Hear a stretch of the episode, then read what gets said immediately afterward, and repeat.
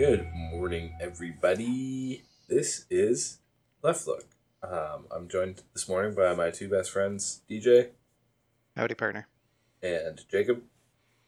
Hello, brothers. And yeah, it's Sunday, uh, the 23rd. July 23rd. Thank you. Can't read the date for some reason. Um, It's all those numbers. They should just spell it out. it's 9:07 in the morning, Yeah, what the heck? Which is This a isn't the, this isn't the hour when leftists are awake. Yeah. we like to sleep in well past this. Uh-huh, uh-huh. Uh and noon until midnight. Those are peak hours of revolting. And I won't tell you what kind. Yeah. Jacob, how are, how are you?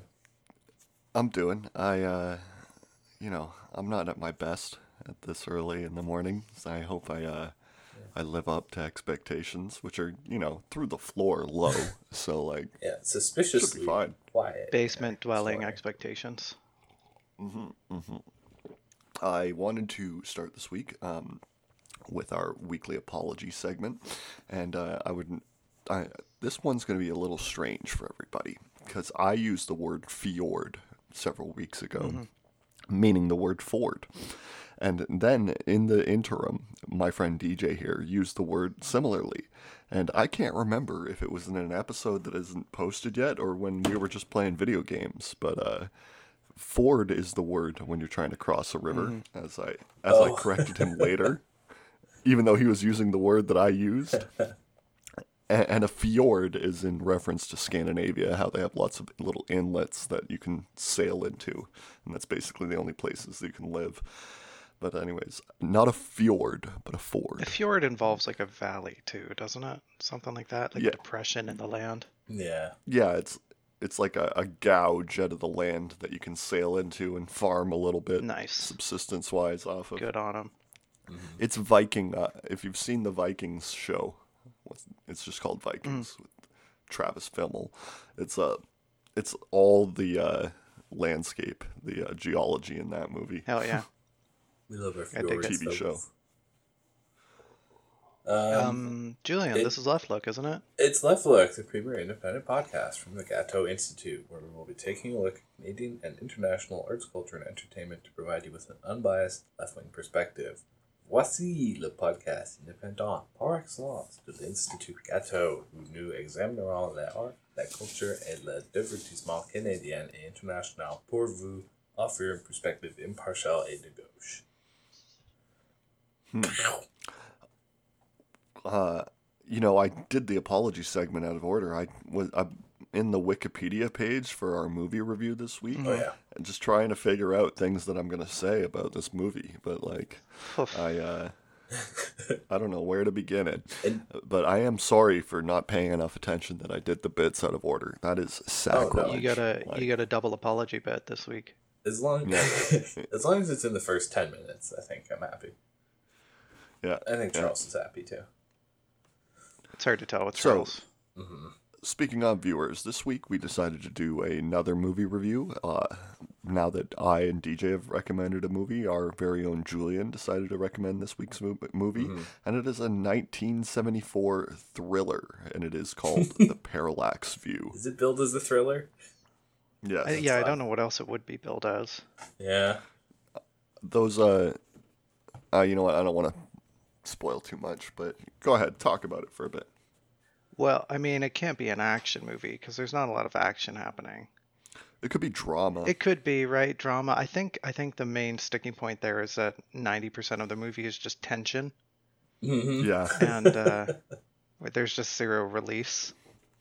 There's a release. in yeah. fact I, I really wish the movie had been a commercial and then the uh the two scenes with the uh the board the uh the board of people who are d- giving the news announcement because the movie that's Oh, how yeah, the yeah. movie opens there's there's it's i think they're senators or representatives or something like that and they're all wearing suits and they're up on like a judge's stand and they're talking down to a news co- a news press conference and they're like uh we are investigating the incident of the shooting of May 19th, and we have been investigating it for six months. These are our findings. There will be no questions at this time. And it's really dark and it's really ominous. And then there's a movie, and then on the other end, they do it again, only for the events that you just witnessed. Only you know that those are not the conclusions that just happened. Mm-hmm. That's not just what happened, right? Mm-hmm. And so my whole view of it is that it should have been a commercial. It should have been, it could have been an infomercial even, that the government is crooked and evil and people need to be wary at the very least. It could have been an infomercial. It could, I suppose, in that vein, it is like a, I guess it's kind of propaganda in a way. But, huh. That's weird to think about. You think it's propaganda? I, I you could construe it as that. One could construe it as that. Oh, like No, I think that it, it's properly construed as that because all propaganda, sorry, all counterculture is now propagandized Right. and is, uh, you know, serialized and itemized for your uh, consumption, right? Like the, uh, the, yeah, sorry, kind of lost my train there. That's all right. Yeah, uh, the that's a good train the train just sometimes departs the station and you miss it. Yeah, but that that's the uh, what's it called the uh, the addition of uh, Horkheimer and Adorno. Who are uh, this is going to be good, I swear, even though it sounds dry. The uh, Horkheimer and Adorno were the uh, founders of something called the Frankfurt School, Uh-huh. and the Frankfurt School was sorry. German Jew. Yeah, they were German Jews in uh, in Germany when when the Nazis started to take over in '33. Could I could I guess that they were based out of Frankfurt? Uh, I'm not sure on that. I think they I'll made have to look. All right.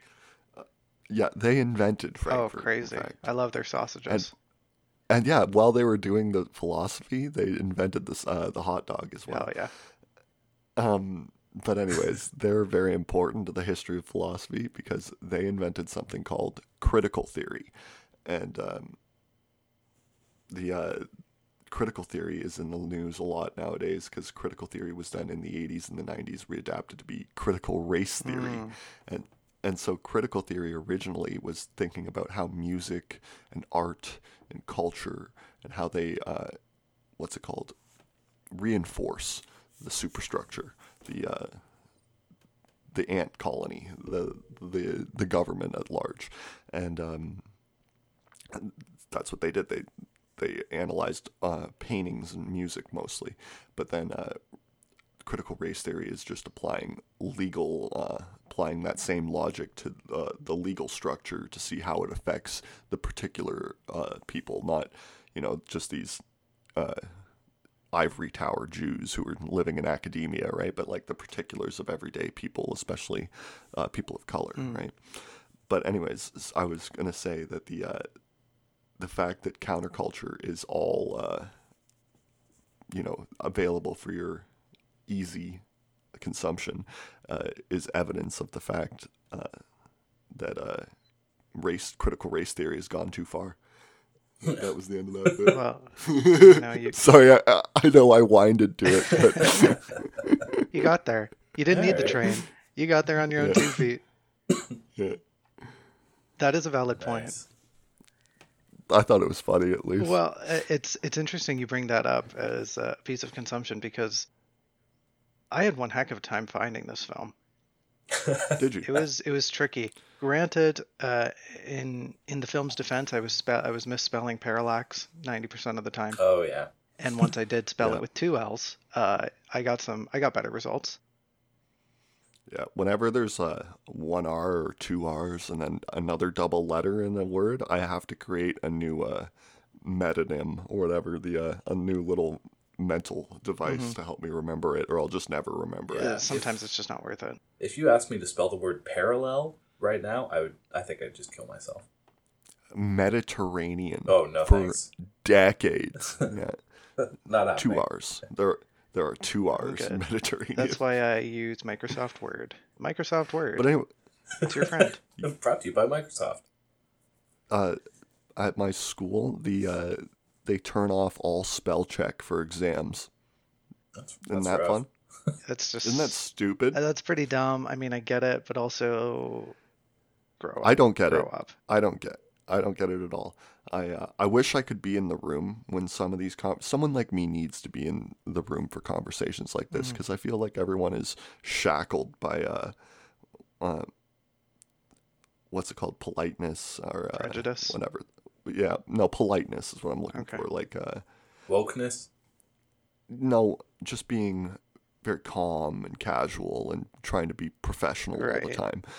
Whereas when someone put forward that I- idea, what it, what would have been best for society is if I had turned my head, like whipped my head around and been like, "The fuck did you just say, moron?" like someone needs to be in the room being like, "You're an idiot, right? Don't say dumb things around me." The bullying would be good for everybody. Every every meeting needs an idiot sayer that's just there to Yeah. like relatively gauge how dumb ideas are. Yeah, just to give you the eyes, Mm-hmm. just little little uh, eyebrow raise at you, and it's you're, you're right. That's dumb. Yeah, a disappointed look. I uh, I had to no, you know what? I'm dropping that story, but uh, I'm surprised you uh, found this movie hard to find, DJ, because I was looking at its Rotten Tomatoes Mm-hmm. score. Uh, I like to do that, and uh, it had an 88 critic score. Yeah. Isn't that weird? You think? I I well, I, I thought the movie was terrible. So Oh. you know, up to you. But seventy eight audience score too. Eighty eight and seventy eight. So that's a well scored movie, and I thought it should have been thirty seconds long. right? so Yeah, I think that's a terrible take. Not gonna lie. I think your opinion on the film is just absolutely wrong. yeah. And Yeah, sure, and I sure. think I think we can safely say this right out of the gate that you're probably biased because your attention span was not there. No, I definitely was dying by the end of it. We started it too late at night too. That's that's also definitely plays into things. You were you were just falling asleep by the end of the film. mm-hmm. Mm-hmm. Yeah, Which I did enjoy it when we were like seven minutes in, and you talked. You just went. I don't understand what's happening because this is different than the first scene. Yeah, But, Yeah, it- uh, I was lost. It definitely requires uh, uh like some mental gymnastics. it does. Yeah, That's And oh, really? I thought it was really easily followable not, the whole time. not like like it's easy to follow, right? But you have to kind of you have to take things in context. You have to don't you have to you have to be to to to give an example, right? There's a lot of scenes that do just jump from one setting to the to the next. One thing happens and it doesn't really make sense. It doesn't it's not like perfectly connected. Uh, whereas in modern media and modern film, they would take the time to show you little snippets to guide your eye and be like, this is how they got there, or, you know, this is why this happened. Whereas this film's just like, no, this is what happened, and then this is what happened. And those are the two important things you need to know, and the middle part doesn't matter, so I'm not going to show you. Yeah, maybe. Uh, I am definitely being accused of being a lesser consumer of media, but the, uh, anyways, the, uh, oh, oh, don't lose it, Jake. Have it.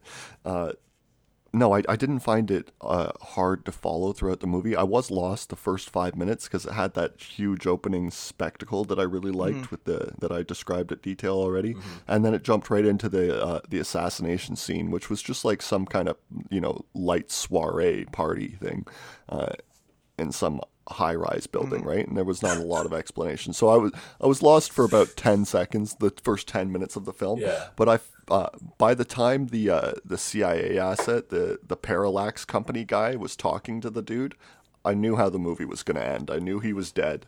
I knew that he was in too deep, and that the the CIA had found him, and they were going to kill him. You know, so I, I I don't think there was a lot that I missed in this movie. I mean, I I had it figured out. You know, forty five minutes before it ended. you, I- you think it was a CIA guy? The Parallax uh, Company guy is definitely part of the government You for think? sure. Yep. Interesting. What do you think, Julian? I I thought it was a totally private power that was operating under contract from whoever was offering contracts. Could be the CIA, but It's the government masquerading as a private power so that they can escape the scrutiny of being a public power. could be. Could be. Sounds really similar to the whole Oswald Mosley uh, setup, to be honest, too. And that's that's an important Uh. thing to remember with this movie is that it, you know, was like what not not that long after the JFK assassination, really. Uh, eleven years. Um, Yeah. That's still fresh in the public mind. Much more fresh than uh, it is now. for sure. Uh, what's called the Warren Commission? I bet you came out like a year or two before that too. Uh-huh. The the one with the magic bullet. Yeah. Um, but you know, the CIA when they're recruiting assets or they're referring to the CIA amongst themselves, they always refer to the CIA as the company. You know that, right? Like the uh, th- that a private power could masquerade as. Uh, Sorry, that the government would ma- masquerade as a private power. It does it all the time. Oh yeah. They use so much. They use tons of cutouts and just like shells to hide their operations. Yeah, the uh, the SR seventy one Blackbird, right? The the titanium on that was uh, harvested from the Soviet Union using about a dozen different shell companies that uh, set up in the states and said they needed a little bit of titanium to do this or that. You know what I mean?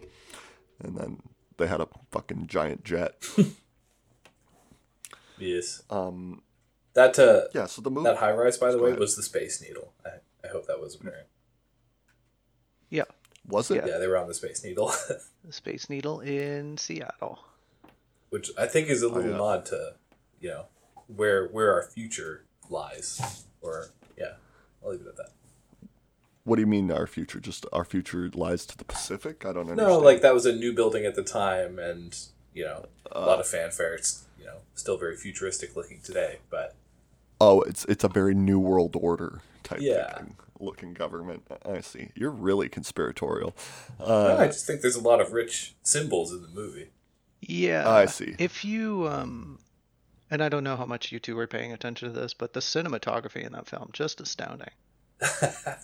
The I'll admit- use of the use of light and framing in a lot of the shots Mhm. just really thought provoking. Um, I don't even know what that means, but I did notice while I was on the uh, Wikipedia page that they had a very famous cinematographer run it. Yeah. Gordon Willis, Good old Gordon. big name. Nice. Um, Does it mention I- any other of their work? uh, yeah, give me a sec here. Career. Yeah, just to start taking everybody through the plot as we cover this. Uh, there's there's a big assassination at the top of the Space Needle. Some senator eats it, and The Godfather. what? Huh.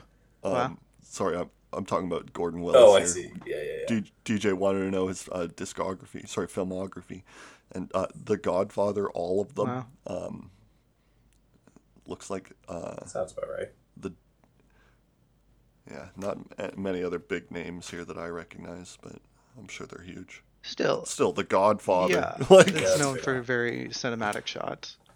yeah, I, I think to just to to meta cut in on Julian, I think it's important to note that this senator is very overtly within the first five minutes, very overtly referred to as an independent, Yeah. which I I think for the sake of the plot is really important to stress. Agreed. Yeah. yeah. Really, why is that important? I don't just just on your on your case alone of that it's a CIA op. The fact that Yeah. the CIA op is looking an independent candidate and going, mm, "You're not playing by the rules. We got to get rid of you." I thought they left the whole why they're killing it very amorphous. Uh, Like, it wasn't so much you're not playing by the rules or you're a threat to our actual power, but like, actually, it is kind of like you're not playing by the rules, but like more sick rules. Like, you can't keep a secret about whatever sex acts we're getting up to. Yeah, I was I was a little confused as to who they were killing too because they had that huge list uh, and the the was it a woman or a young man she was very concerned that people were dropping dead and she couldn't figure out why they were dying and who was dying or who was killing them and it Did you say Uh, a woman or a young man? yeah I have no idea That was the I only kinda woman just- in the whole movie, I think. Yeah the, there's I thought it another was a woman. There's another. Is there? Although the film definitely isn't passing the Bechdel test. the Bechdel But test yeah on on your note, Julian, do you do you want to get into that in your uh, Get plot it. summary? Into the reason Uh, why. Oh yes. So there's an assassination atop the Space Needle. Our our main character Joe is unable to get to the top because I don't know. I guess he's um, a bad boy journalist, and they don't want him up there. He forgot his ribbon. Joe's too slow. Yeah. And uh, so yeah, assassination happens. The assassin gets thrown off the top of the space needle, which is pretty cool. And then yeah, because three years later, Joe is um, having a rough go of it as a journalist. He keeps getting in trouble with the police. I guess they don't get along very well. And then yeah, this woman comes back to him. There's a little bit of tension there. I feel like they must have dated in the past or something. I don't know. Not clear. Yeah, it's kind of implied that they were exes of some sort. hmm But she's like, oh no, six of the 18 people at the top of the Space Needle have died mysteriously and somebody's trying to kill me. You've gotta do something. He's like, no, you're, you're crazy. You're being a woman. Oh, Like, okay. So the people that the company was killing were people that were just at that assassination. Yes. That's all they had done. I had completely missed I it. believe why, why it- they were being killed. It was specifically the reporters at that event. oh, that had- oh, okay. Whether or not they had That's- witnessed it, they were Right. reporters that had attended the event and they were being targeted. that cements me that the the Parallax company is the government because uh, it ties in with that image of them talking about we're not taking any questions and this, these are the facts as they happened, right? If they're not talking to Mm-hmm. Yeah, they're reporters literally and they're killing them, eliminating. it kind it kind of just Uh-huh. jives. Yeah, sorry. Yeah, yeah, they're they're really just getting rid of the information itself, just scrubbing it clean. Mm-hmm. But yeah, then uh, she turns up dead immediately in the next scene. And uh, yeah, Joe takes on the task of exposing what's happened here and, you know, maybe trying to save his own life. Like, he Yeah, doesn't know what if was he's in it? jeopardy. What was it that she got in like a car accident or something? I believe so. I Uh, It doesn't really matter. Yeah. They all died suspiciously. Yeah, Let's put it that way. that's way. kind of a big. Is it all? They're all like framed as accidents or natural causes or something. Mm-hmm. That's seven out of eighteen now. So, ooh. Yeah. Mm-hmm. Mm-hmm. Um, yeah. Where do we go next? Joe Joe starts going, huh? Okay, maybe there is something fishy here. Oh yes. Yeah, so Joe is this uh, investigative journalist, and he's just going crazy, right? He's uh, completely lost it. He's like a method actor who's lost his identity, and he's i- in too deep here. Is Well, not how yet. gonna Describe him. Not yet. No. At the no, at the beginning here, you're right. It does get fishy. He uh, he goes to Maine, I think, in search Mhm. of somebody else who is on this hit list, and uh, it's not able to find him. But there's a great bar fight scene. I really enjoy that. Yeah, Um, that's where Yeah. the other woman is. oh yes, that's a good point. Well, yeah, definitely, definitely not passing it back to test. Yeah. yeah, and then uh, he's got a he runs in with the law there. He then there's that scene at the dam that I think we all really enjoyed. hmm Um, this cop double crosses him, and you know the dam's opened up and water's spilling down, and he's standing in the river because he was just enjoying some fishing. Joe is, and the cop takes his gun out and points it at him, and he's like, "Oh no, I'm gonna just like make you disappear, make it look like an accident." Ooh. I uh, I really enjoy the dam as you know a symbol, possibly, just representing Why? the power of the hydroelectric company Hmm. that it can be it can be leveraged in this way by the state or a corporation just to murder people. Yeah, and also as a means of the withholding of energy mm-hmm. as a as a Right, I forgot about that whole sheriff scene. He he uh, escapes that sheriff. Does he kill him? Uh, There's a scuffle. I don't think the sheriff The dies. sheriff drowns. and then he's I'm pretty sure. dr- the, he drowns, right? And then he steals that cop car, and then there are just like never any consequences for that. Like the the whole state apparatus doesn't turn that around on him and just hunt him down. You know, kind of weird. Well, he They- DJ, please. they they do some hand waving there, right? Yeah. In in Yeah. the in the following when he's back in Seattle with his boss. And essentially the boss is yelling at him like, "Why the hell did you do this?" Cuz he comes back with all this kind of like evidence. And this is this is I Mhm. think at the point where he's he discovers that there's this parallax company. Yeah. And that hard there's evidence. something- There's something kind of shady about this this whole ordeal. hmm Hard and the evidence that he takes from the sheriff. Yeah, right. So, so that's a big part. But but the hand waving is that the sheriff and the deputy, and I think some other deputies were technically outlaws because Yeah. they had Mhm. been, I don't know, embezzling or something. So the state was actually after them. So because he just beat their ass, they were like, uh, all right, forget about it. Forget Pretty about it. sinister. The uh, the government was like, uh, these henchmen of ours failed. We'll just lock them up so that nobody looks into it, so that we can kill this guy quietly. Yeah, and Yeah. and I mean technically, I I don't know what what was what was the biggest theft there. Yeah, the, uh, Buddy pulled a gun on him, so Joe's technically acting in self defense, I suppose. The scuffle in a no. river is just a scuffle in a river. We don't actually know if, If the a co- sheriff drowns, Mm. If a cop pulls a gun on you, surrender. Is my but advice. he's not a Like, cop. See, that's the tricky thing. He's an Yeah. outlaw. yeah. Was when did he turn into an outlaw? When he drew the gun, I think well before. or Yeah, like three months Yeah. prior. yeah. There's that, and I think Joe was using a fake name as well, so the state can't really do a whole lot. Yeah, Especially Joe's Joe's pretty uh, skilled at being bad. Uh, ah, Maine, the Texas of the Eastern Seaboard. Um. Yeah. Okay. Cool. So where are we so now? where are we now? Um, I, I think from then it really just evolves into the whole Joe trying to find out more about the Parallax Company, right?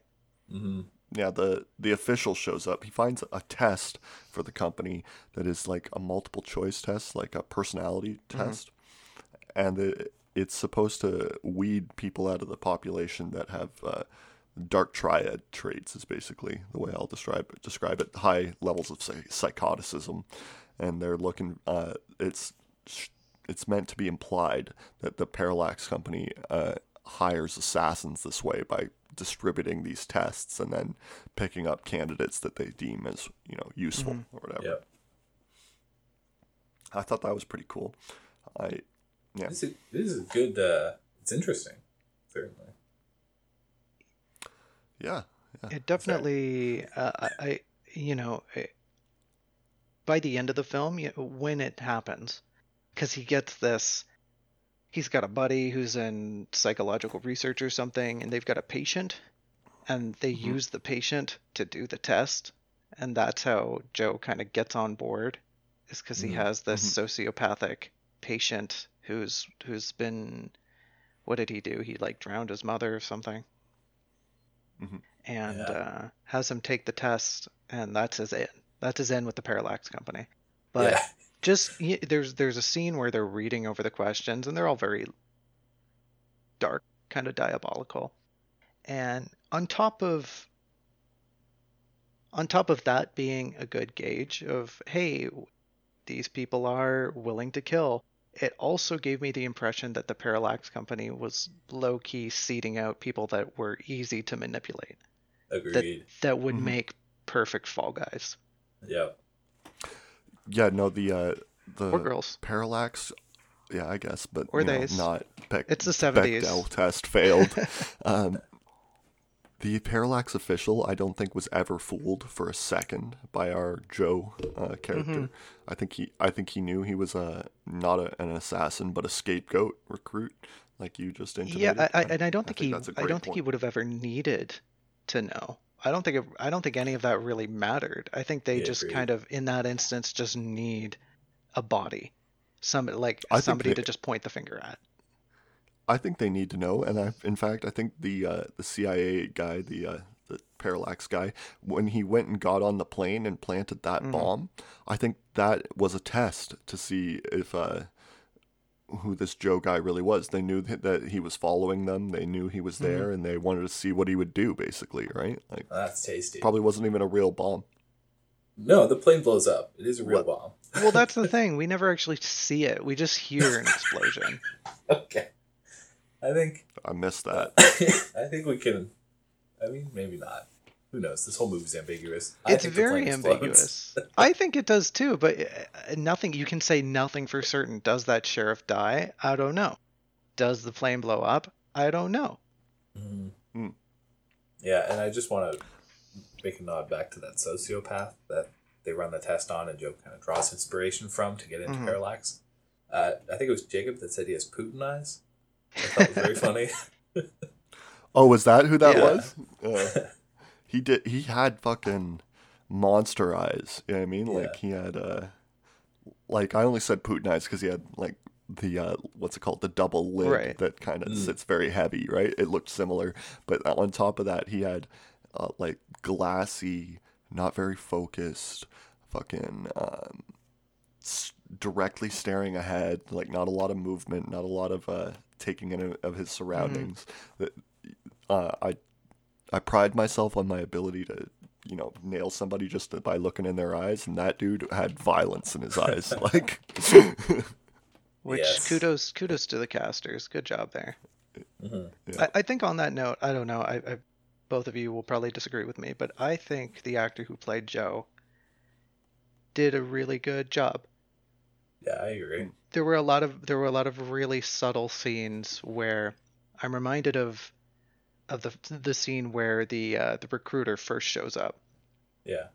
and there's some meta acting going on where Mhm. Joe is trying to make himself seem more unstable than he really is. Yeah.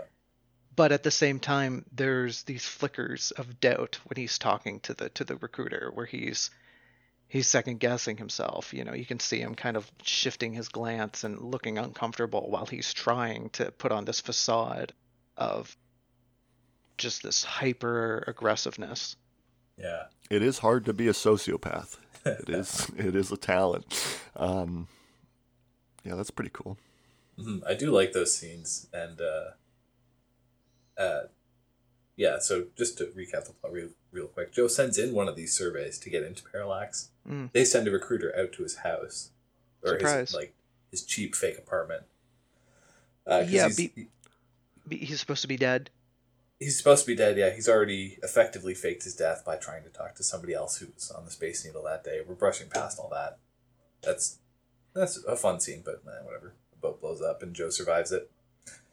And then uh, yeah, Parallax brings him out to their their main office, their Hmm. their human engineering division. You see in the uh, building directory, kind of gross, but Well, very interesting. that's another facet of uh, CIA psyop. hmm And then uh, yeah, they sit Joe down in this big chair that captures like his uh, sensory state. I guess he puts his hands on some pads, and they bombard him That was a- with a big old montage. That was a really weird scene. I was really uh, uh, confused as to what their objective was with that. Yeah, You, uh, you introduced it as the Clockwork Orange scene, Uh, and I was really dis- disappointed that they didn't staple his eyes back, as you must for a Clockwork Orange scene. well, Um, yeah. I mean, it's it's not a one to one analogy because they're trying to It was just- gauge his impression here instead of imprint something on him. But what was that? What they were trying to do? I thought they were trying to imprint nope, for sure. I don't think so. Uh. I think they're just trying to see like how his heart jumps with various images or whatever. I see. Yeah, I, I think if anything, we as viewers were maybe meant to be the Clockwork Orange scene because Yeah. in in that in that scene, there's no character. All of these images Yeah. just fill the screen. It's not as if somebody's watching. We are the ones watching. We are meant to be seeing these images and and digesting their meaning and ideally, I think, coming out of it with a bit of disgust that yeah. that they're trying to Oh, Confusion. brainwash slash interpret other people with these strung together images. hmm No, I, I like Julian's interpretation that uh, they're orchestrating, right? They're looking for a, a guy who is so soulless and empty that the the images had no real connected uh, meaning throughout, right? There was just anarchy, and there was uh, even contradiction within uh, segments. You know what I mean? That there was a relation of the horrific to the positive in uh, what's it called cause and effect ways that were reversed between you know a couple minutes within that scene Mm. right and so evil that they're fucking uh, doing is not any evil on a person they're just trying to find someone who won't react to you know true neutral evil basically hmm or uh, neutral good ne- neutral evil whatever that fucking middle one down on the Yeah. Yeah. D and D fucking tic-tac-toe thing is. And I I thought it was very funny. I just want to add this in. That a part of that montage, uh, fucking Marvel's Thor is in there, Mm-hmm. like the comic book character, because I was around at the time. Yeah. And uh, yeah, I think it's very interesting to see just how that little slice of the montage has become so much larger than life in, uh, you know, our present moment. Yeah, because because they use that they they align that image with me, yeah, and so they're trying to I don't know gauge if this if an individual sees themselves as something larger than life. Mm-hmm. Hmm. yeah. Like, oh, are you are you the superhero we need? Yeah, yeah. There's a I I you I feel like you could do a solid ten minute video essay on just that scene alone, just analyzing the various images and their connection and their meaning to the film at large. hmm Here's the Wikipedia line Ah. on it. It says the pictures that ju- juxtapose pro and anti-American attitudes. That line leads me to believe that me and Julian's interpretation's right on the money there. That they're, uh, it's just supposed to be anarchy, just so that they can basically check your heart rate to see if you're a big enough sociopath that they can use you. Yeah, I love that. But It's really good. they might be juxtaposed with intention.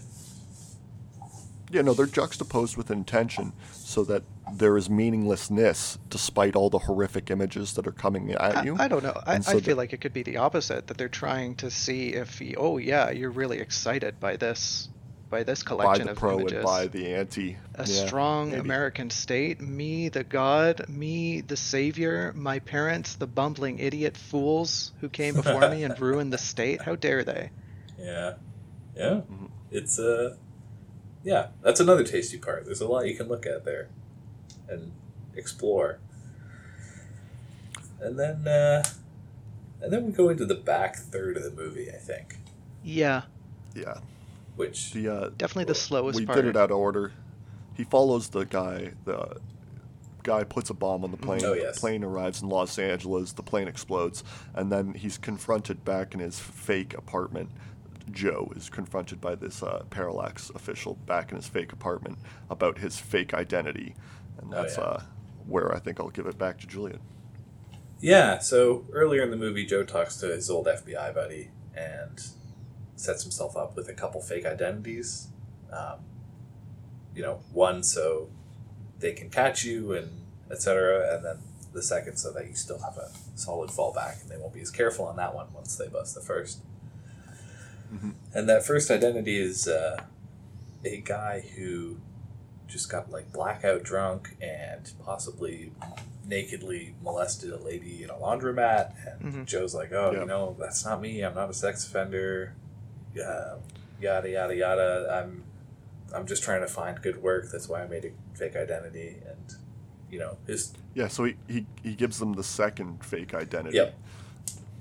I thought that whole scene was so eerie. That was the one I was referring to at the beginning of our conversation about the movie. That Yes. the CIA, he sees through him in that scene. The CIA agent, right? so He can the parallax he can see into his mind. Yeah. Well, that's why he ended up dying at the end of the film. The Joe guy. He, that's where the CIA agent decided, yeah, I'm gonna kill you. Right? Like i don't know you can see him. i don't know necess- i'm not sure necessarily Hmm. he uh i mean we don't know who pulls the trigger at the end Well, it's just a cop, right? He doesn't actually kill him, but he sets up uh, the situation that it is so hostile and dangerous that he's probably going to be killed, as he's assumed to be the killer of the senator, and then is hunted by these cops, right?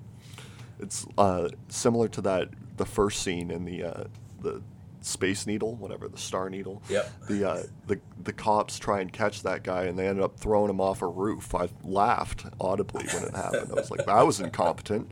But you know what? It's actually understandable. That's a high tense situation. Accidents happen. Yeah. You know what I mean? And uh, the the instantane instantaneity, whatever, instantaneous nature in which the uh, uh, Joe is killed at the end, it, it leads me to believe that it was an assassination. Like uh, the cinematography, DJ was. I'm, I'm jumping ahead a little bit, but uh, Joe goes to uh, try and stop this next assassination. The assassination happens, and then uh, he's hunted by the cops. And uh, the last scene of Joe is he opens this door and there's this great white light with this shadowy figure uh, outlined in front of him, and he's killed with a fucking shotgun. We're killed. The audience is killed with the shotgun. Yeah, it is. It is a hard cut after that.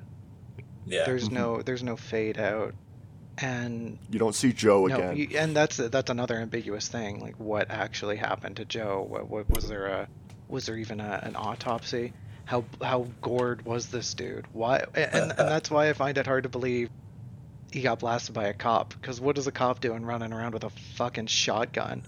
yeah, in the 80s especially. Well, the seventies actually, 70s. cops definitely run around with shotguns, but um, uh, he he's a Fed, Mhm. right? He's a Fed masquerading as a cop. He might even be CIA uh, masquerading Yeah, as a cop. because there was that there was that security detail we saw far earlier in that uh, in that act Mhm. that Yep. were suiting up, and they were clearly not security before they put on the little security badges. They were definitely some sort of suited feds.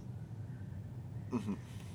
Um, suited Feds, Sudafed. um, the uh, yeah, I, I don't know. I thought for sure it was uh, it's heavily implied that they were you know company assets, but uh, even if they're not, right? This whole, the whole situation is set up so that they are uh, they have that plausible deniability that you know this it's a tense situation. We didn't mean to kill him. We were trying to capture Mhm. him, right? It's it's all one removed from uh, responsibility, just the way the CIA likes to do things.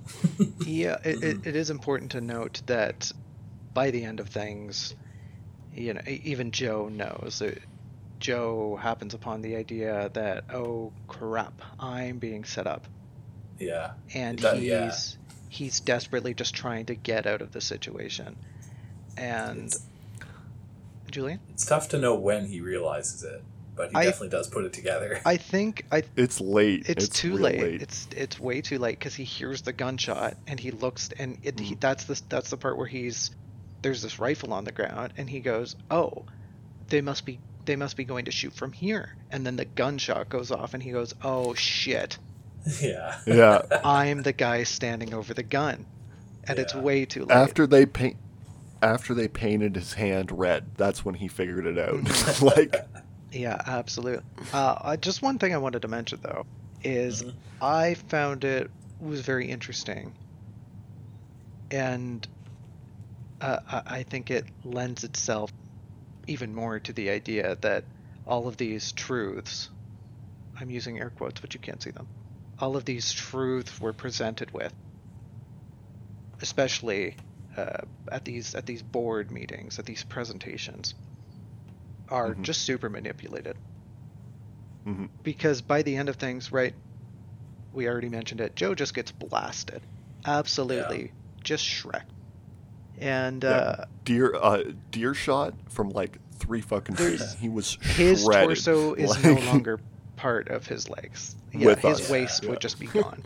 That's a Um, closed casket. That's a closed casket, but Yeah. but that's a thing, right? It would be a closed casket because in every other instance that this company, that that, that all these fiddly bits have been fiddled,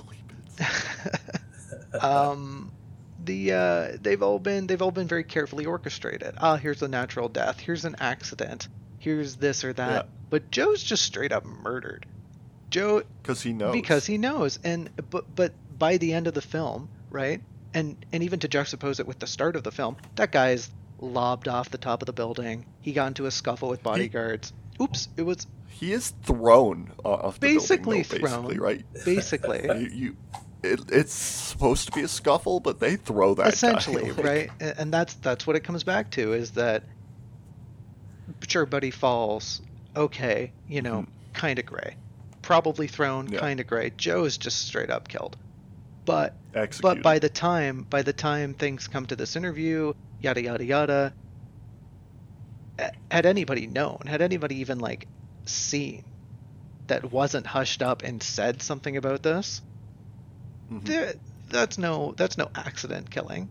That's no oops that's just straight up this guy got blasted and but it doesn't matter. Mhm. nothing none of this matters in the end. The fact that joe did all of this and got caught it doesn't really make a big deal because uh, he chose to fight against somebody way out of his league, Yeah. and then just gets flicked off the chess table like a pawn trying to fight a queen. That's a good way to put it. Uh, yeah. Then the uh, the next scene is the uh, after Joe is killed. It uh, flips back to the boardroom. Not the boardroom. It's it's what what is it? It's like A committee. a, a press room, a committee Yeah. room is a great word. Um, anyways, uh, and it, it Ouroboros is the story where you know it starts with the oh one uh, sorry it ends with the uh, beginning right and the the committee t- saying there will be no questions. This is uh, the events as we have. Uh, Found them. I, th- they described Joe as a misguided patriot and that he acted alone and killed the senator. Uh, I, I, I, Mhm. I just loved it. I thought it, it was so cool. I There- was like, There is absolutely no evidence of a conspiracy. Yeah, absolutely no evidence of a conspiracy. That's so good. That's such a good line. Mm. Um, the way actually they, they go more than that. They say, you know, this will probably not be enough for the conspiracy. Uh, what what's the, what's the word they used? Hogs, uh, pet peddlers, something Yeah, like yeah, that, yeah. right? And they were like, um, but there was absolutely no evidence. Like that's so good and so on the nose, and um, it reminds me of this uh, thing from Roman history. I hope you guys would in- indulge me just for Sure. quickly, uh, just just a quick I'm second. willing. So The council allows it. you, thank you. Uh, if you've ever seen any uh, movie, TV series, uh, read a book about Julius Caesar, most Julius Caesar uh, stories open with the same point in Julius Caesar's life, and it's right after uh, the man Sulla takes over Rome and is named dictator, and he takes it from Julius Caesar's uncle Gaius Marius, right? and so uh, Sulla is about to be uh, dictator for life, right? And Julius Caesar, who's uh, got his uncle, who's uh, who just was dictator, and his uh, father-in-law, who's buddies with the the old dictator, and Sulla brings him in and says, uh, "Swear loyalty to me, or I'll kill you." And by swearing loyalty to me, you'll be divorcing your wife as well. And Caesar says, "Get stuffed. I'd rather die," and uh, he survives somehow, and that's the beginning of his story. But between that point in time and Julius Caesar taking over the, the country, the two dictatorships, uh, there's about, I don't know, 30, 40 years in between those two events, right? And the uh, there's something in between called the Catiline conspiracy, and the Catiline conspiracy is just the coolest fucking uh, least heard of thing in all of history. And uh, this guy who ran for consul the year before, Catiline, uh, engaged in a brutal gang war uh, with another uh, senator named Manlius before Catiline was executed without trial by the by the Senate at the end of it. Oof, right? That's that's got to be the manliest thing I've ever heard. That that's funny. Um, uh, Manlius, uh, I th- I'm pretty sure this is right. I could be wrong on this. Manlius uh, is descended from another Manlius who killed his own son for breaking the law. Crazy. Now that's manly. Damn. Uh, yeah. But anyways, um, the Catiline conspiracy. I feel like uh, you. Sorry, you might feel like you have all the information there, but there is no information on the Catiline conspiracy. Right? Like the the Senate took uh, records basically as they were doing all their debates throughout history, and then there there's all these people who read those records. We don't have the the records anymore, but we have people who read them and their commentaries on them. Right. right? And just over and over again, the commentaries are basically like, "We have no idea what happened here, what, why he got angry, what, what the uh, gang war was about, what the dispute uh, was about, just nothing, right?" And then Julius Caesar apparently supported this Catiline guy, and then C- Catiline uh, was killed by his rivals. You know, uh, what Cicero? No, not Cicero. Doesn't matter. His rivals, who he eventually defeats, right? And this republic that America bases itself off of, which has these conspiracies at the heart, which are just not un- unweavable, you know, un uh, unpullable, uh, pull apartable. They're their own Gordian knots, right? It's it might be essential to the whole thing that there are these just fractious factional gang wars that never end in the background, secret gang wars.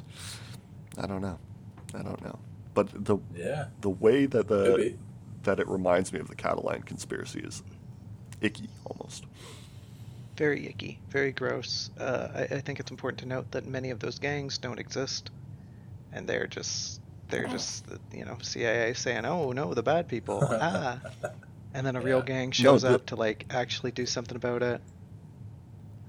Sorry, I was using a, a turn of speech. The gangs are the, the political parties and the CIA itself, right? Like the uh, uh, here's a, a bit I've been working on recently. The uh, the Optimates and the Populares were the political parties in ancient Rome.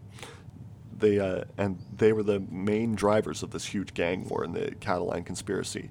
And Optimates basically means Republicans, right? And Populares basically means Democrats, right? So they're basically just playing this uh, out again today, right? This, these massive gang wars hidden in the shadows of and masked by you know polite society, but Yeah, it still goes on.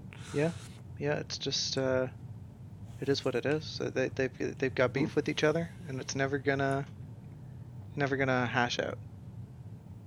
Never gonna get it. Never gonna get Never it. gonna hash that beef. Never gonna never gonna give you up. Never gonna let you down. I am gonna push back on you guys just a tiny bit. No. Because I Go I feel like from this movie you both glean that it is ultimately the state wielding power here through Yes. private cutouts. Uh, could be. And yeah, it, uh, it's it's pretty ambiguous, but that's that's certainly a reasonable thing to take away from it. But I want to talk about the second last scene hmm and what goes on visually there, Sure. and how that maybe maybe suggests uh, private power is the ultimate whip hand, and it wields the state. And it begins with, um, I think, what Well- Jacob you described it as uh, seven minutes of a guy walking down a hallway, and you're you're right. it is a long scene, and it's there's Can I? May I cut in here for a moment? please? Yeah, It that entire last act is nothing but the slowest, the the most gentle incline of tension, and as a sucker for a good slow boil, holy shit! I was sitting there Right? just gripping my legs. Ooh, ooh, baby, yeah. I know. When's it gonna happen? I couldn't take my eyes off it. It's it is delicious. So yeah, we're walking down hallways. It's it's very geometric. There's a lot of straight lines. Um, Joe is like tailing somebody that he knows from Parallax or is from Parallax and following him into this um, kind of very liminal corporate space. It is you know very much a, a private power in its Mhm. own right. It's this massive building that they're walking through. And then it cuts to a marching band.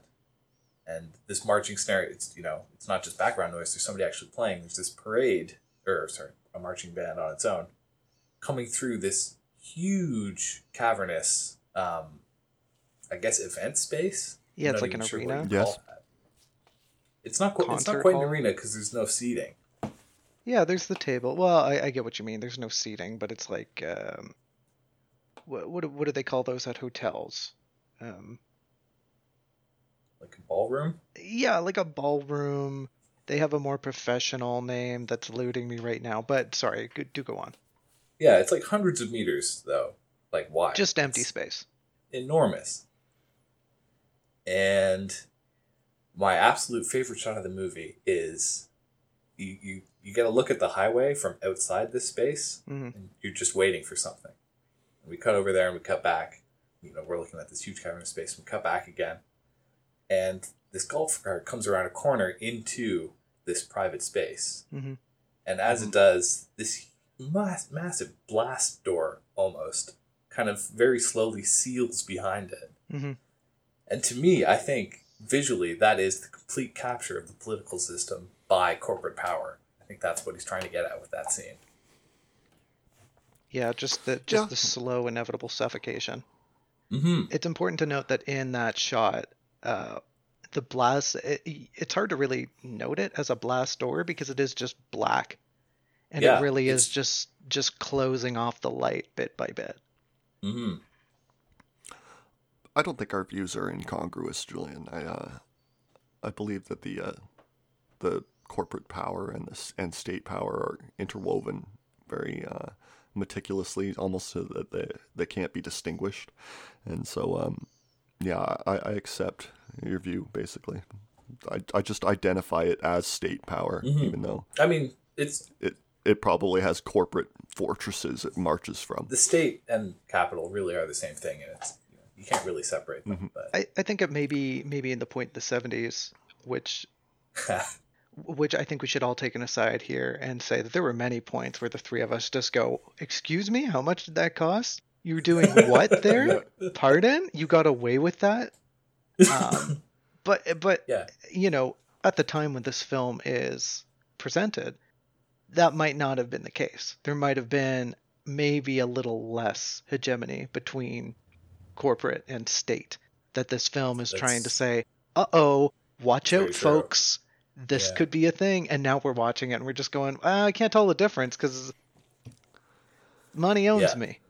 no, we're watching the Uh, blast door close now as you know all these monopolies kind of solidify and all these strikes are you know Here- cropping up in resistance. here- Here's something to sit on for the last bit uh, of this Oh, I've got podcast. I've got one more thing I want to say, but please. Okay, go ahead. Uh, but uh, actually, I'm going to get mine out. The uh, this movie came out in '74, right? I I bet you what was sitting more prominently than the Kennedy assassination in people's eyes, um, people's minds, was the uh, the Watergate scandal. Watergate was in '72, Yeah. and it, it was still being investigated actually when this uh, movie came out. And uh, Watergate's one of those scandals that you know basically n- uh, nobody can really relay to you what happened, and uh, on top of that, uh, I'm not really sure uh, if the the story that people can relay to you uh, is what actually happened. I, I think uh, Nixon was turned on by the uh, the CIA corporate alliance, basically that he he got too big for his britches, basically, and they were like, "Well, we need to take this guy out before he has his own real power." you know I Yeah, mean? that yeah. Maybe maybe Joe is a stand-in for Nixon in that respect. Maybe. Maybe. No, I, I, I just think that uh, the view of the the state as this amorphous corporate entity uh, is more prominent in the time a- after Nixon than it would be after Kennedy. hmm Yeah, Yes. I, I, you definitely make a good point there. hmm Julian, your your last remark here. Uh, I just want to take what I said before just one step further. And not only is the political totally captured by the corporate, but the political also just becomes a pageant. Like, it's just a spectacle to be observed. Like, this, the sitting president gets up on stage there, he puts a recording of his speech on, and he starts telling the guy about his golf swing. Like, Mhm. all of this is just for show. And, you know, the scenery, all those tables, the band on the bleachers really makes that clear. Yeah. And yeah. I it- think what gets Joe killed ultimately is he is engrossed in the spectacle. Like when that guy points him out, it's like, oh, the shooter's up there in the rafters. I can see him. Joe is like leaning over the railing, horrified because he's just seen the president get assassinated. And he's all like lit up because, you know, he's more easy to see there. So Yeah, you think the yeah, message could be. is something like, uh, go ahead. I was just gonna say that I'm being much too naive, but in my mind, the reason he was doing that is because a guy just got blasted and there's a gun at his feet, and he's kind of like, "Oh shit!" Yeah, I mean, it all, it Yeah, all I- goes together. That felt like a reach to me too, DJ. The uh, but the spectacle is definitely a, an interesting uh, concept.